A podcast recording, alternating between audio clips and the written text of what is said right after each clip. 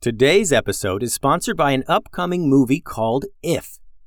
We don't go to the theater a lot as a family, mostly because it's tough to find a movie we're all going to like, but If is one of those movies. It comes out in theaters May 17th. I saw the trailer the other day, and we ended up watching the trailer multiple times to check out all the different imaginary friends that are in it. Some of them are what you would think an imaginary friend would be like, a nice-looking monster, kind of. But other ones are so random, like this one that's a knight and one's a dragon and one is just a banana. And it gets wilder, too, but I'm not going to spoil it all for you. The movie is about this girl who can see imaginary friends, and she goes on this magical adventure to reconnect forgotten imaginary friends with their kids. I know me and my kids are going to enjoy going to the theater for this one, and the cast has tons of our favorite performers like Ryan Reynolds, John Krasinski, Maya Rudolph, Matt Damon, John Stewart, Sam Rockwell, Emily Blunt. John Krasinski wrote the movie inspired by his own kids' imagination to be funny and exciting for all ages. It looks like a real slam dunk. The movie If releases in theaters May 17th, and we are totally going, so check it out.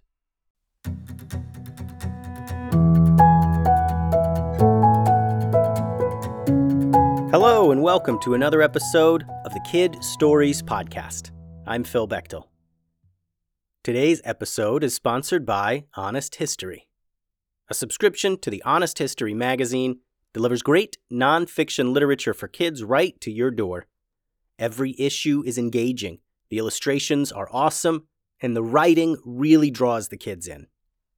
Visit honesthistorymag.com and use promo code KIDSTORIES for a great discount. Now on to some shout-outs. I'd like to give a shout-out to the Yacko family, Mackenzie, Natalie, Jameson, and Claire. I think if you were all characters in the valley, you would be a traveling band of good guy pirates. Mackenzie would be a good witch, Natalie would be a ninja, Jameson would probably be a werewolf, and Claire would be a mist fairy. Thanks for listening, Yackos. Inika from Alice Springs, Australia really enjoys the stories. Inika, I think if you were a character from the stories, you would be a magical witch that can turn into a dragon. Thanks for listening, Inika. Gordon has a birthday coming up later this month. Happy birthday, Gordon. I hope you get a big goofball as big as your head for your birthday. In fact, if you were a character in the show, I think you would own a shop that sells goofballs. But instead of just handing them out to customers, you would shoot them right into their mouths with a slingshot. Another listener with a big birthday coming up is Walker from Camrose, Alberta. Walker, I hope you have an awesome birthday. Walker would definitely be a ninja scientist if he were a character in the valley. He would use his science skills to create the coolest potions. Now, on to today's story. This episode is titled Hot Dog Sabotage, and I hope you like it. Simon, the wandering ninja, woke to the sound of waves lapping at the side of his boat. The morning sun warmed his face.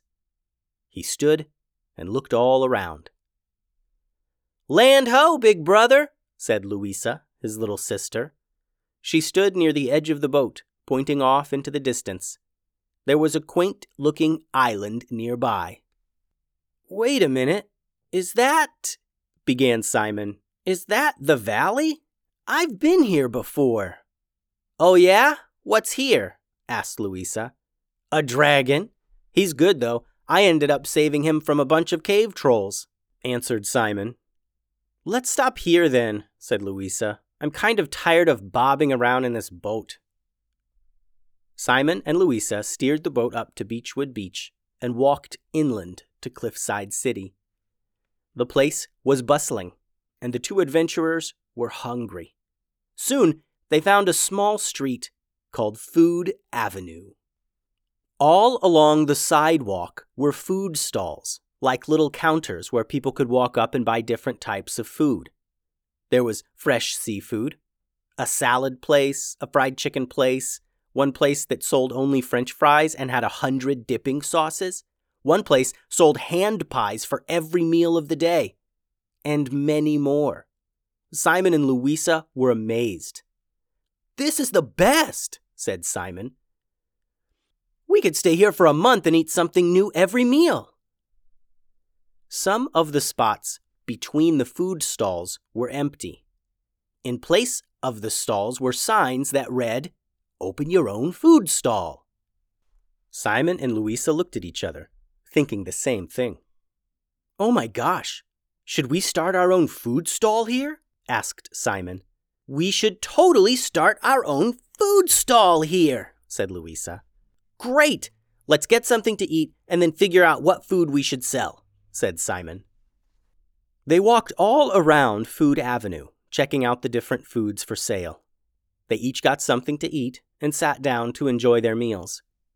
"What if we sell hot dog-flavored ice cream?" suggested Simon. "That's nasty," said Louisa. "How about ice cream shaped like hot dogs?" "Nah, that'd make the bun all soggy," said Simon. "Maybe we could sell like popcorn, but with hot sauce on it so hot that it melts your face off." "I'm pretty sure no one wants their face melted off, Simon," said Louisa. "Well then, how about just a regular old hot dog stand?" suggested Simon.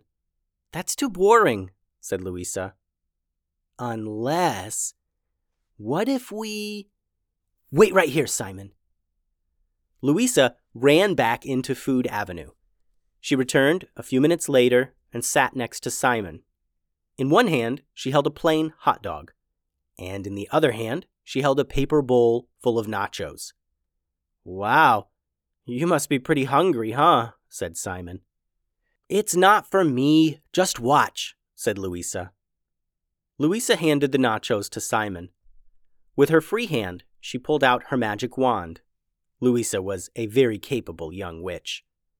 She swirled her wand in circles, and the nachos faded away completely.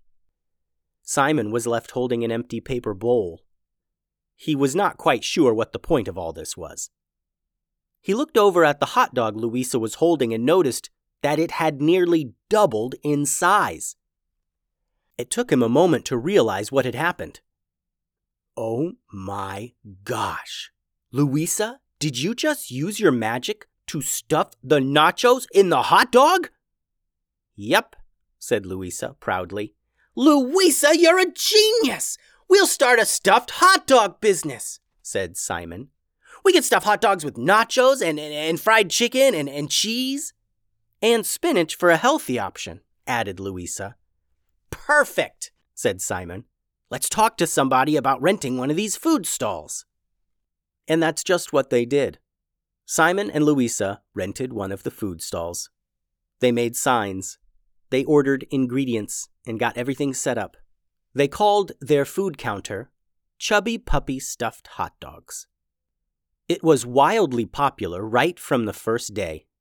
Everyone loved the way Louisa used her magic to stuff the hot dogs without splitting them apart. Simon and Louisa made friends with the other food counter owners. Well, most of them anyway. Some of the others did not like new places opening, since they figured it took business away from their own stalls. The owners of one food stall in particular did not seem to like them.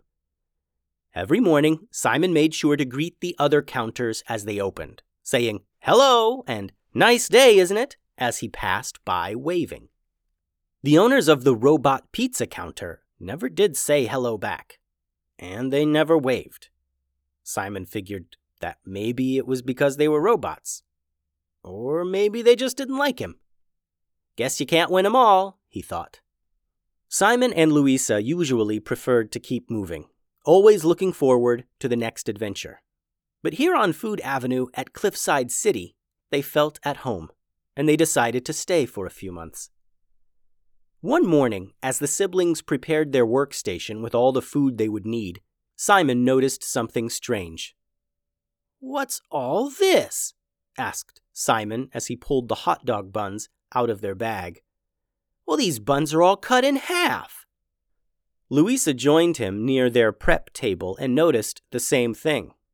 They were not tiny buns. They were regular hot dog buns cut in half. "This doesn't make any sense," said Louisa. "Who would cut up an entire bag of hot dog buns and then put them back?" "Did we accidentally order half buns?" asked Simon. Well, when you order half buns, they just send you little buns, not big buns cut in half, said Louisa.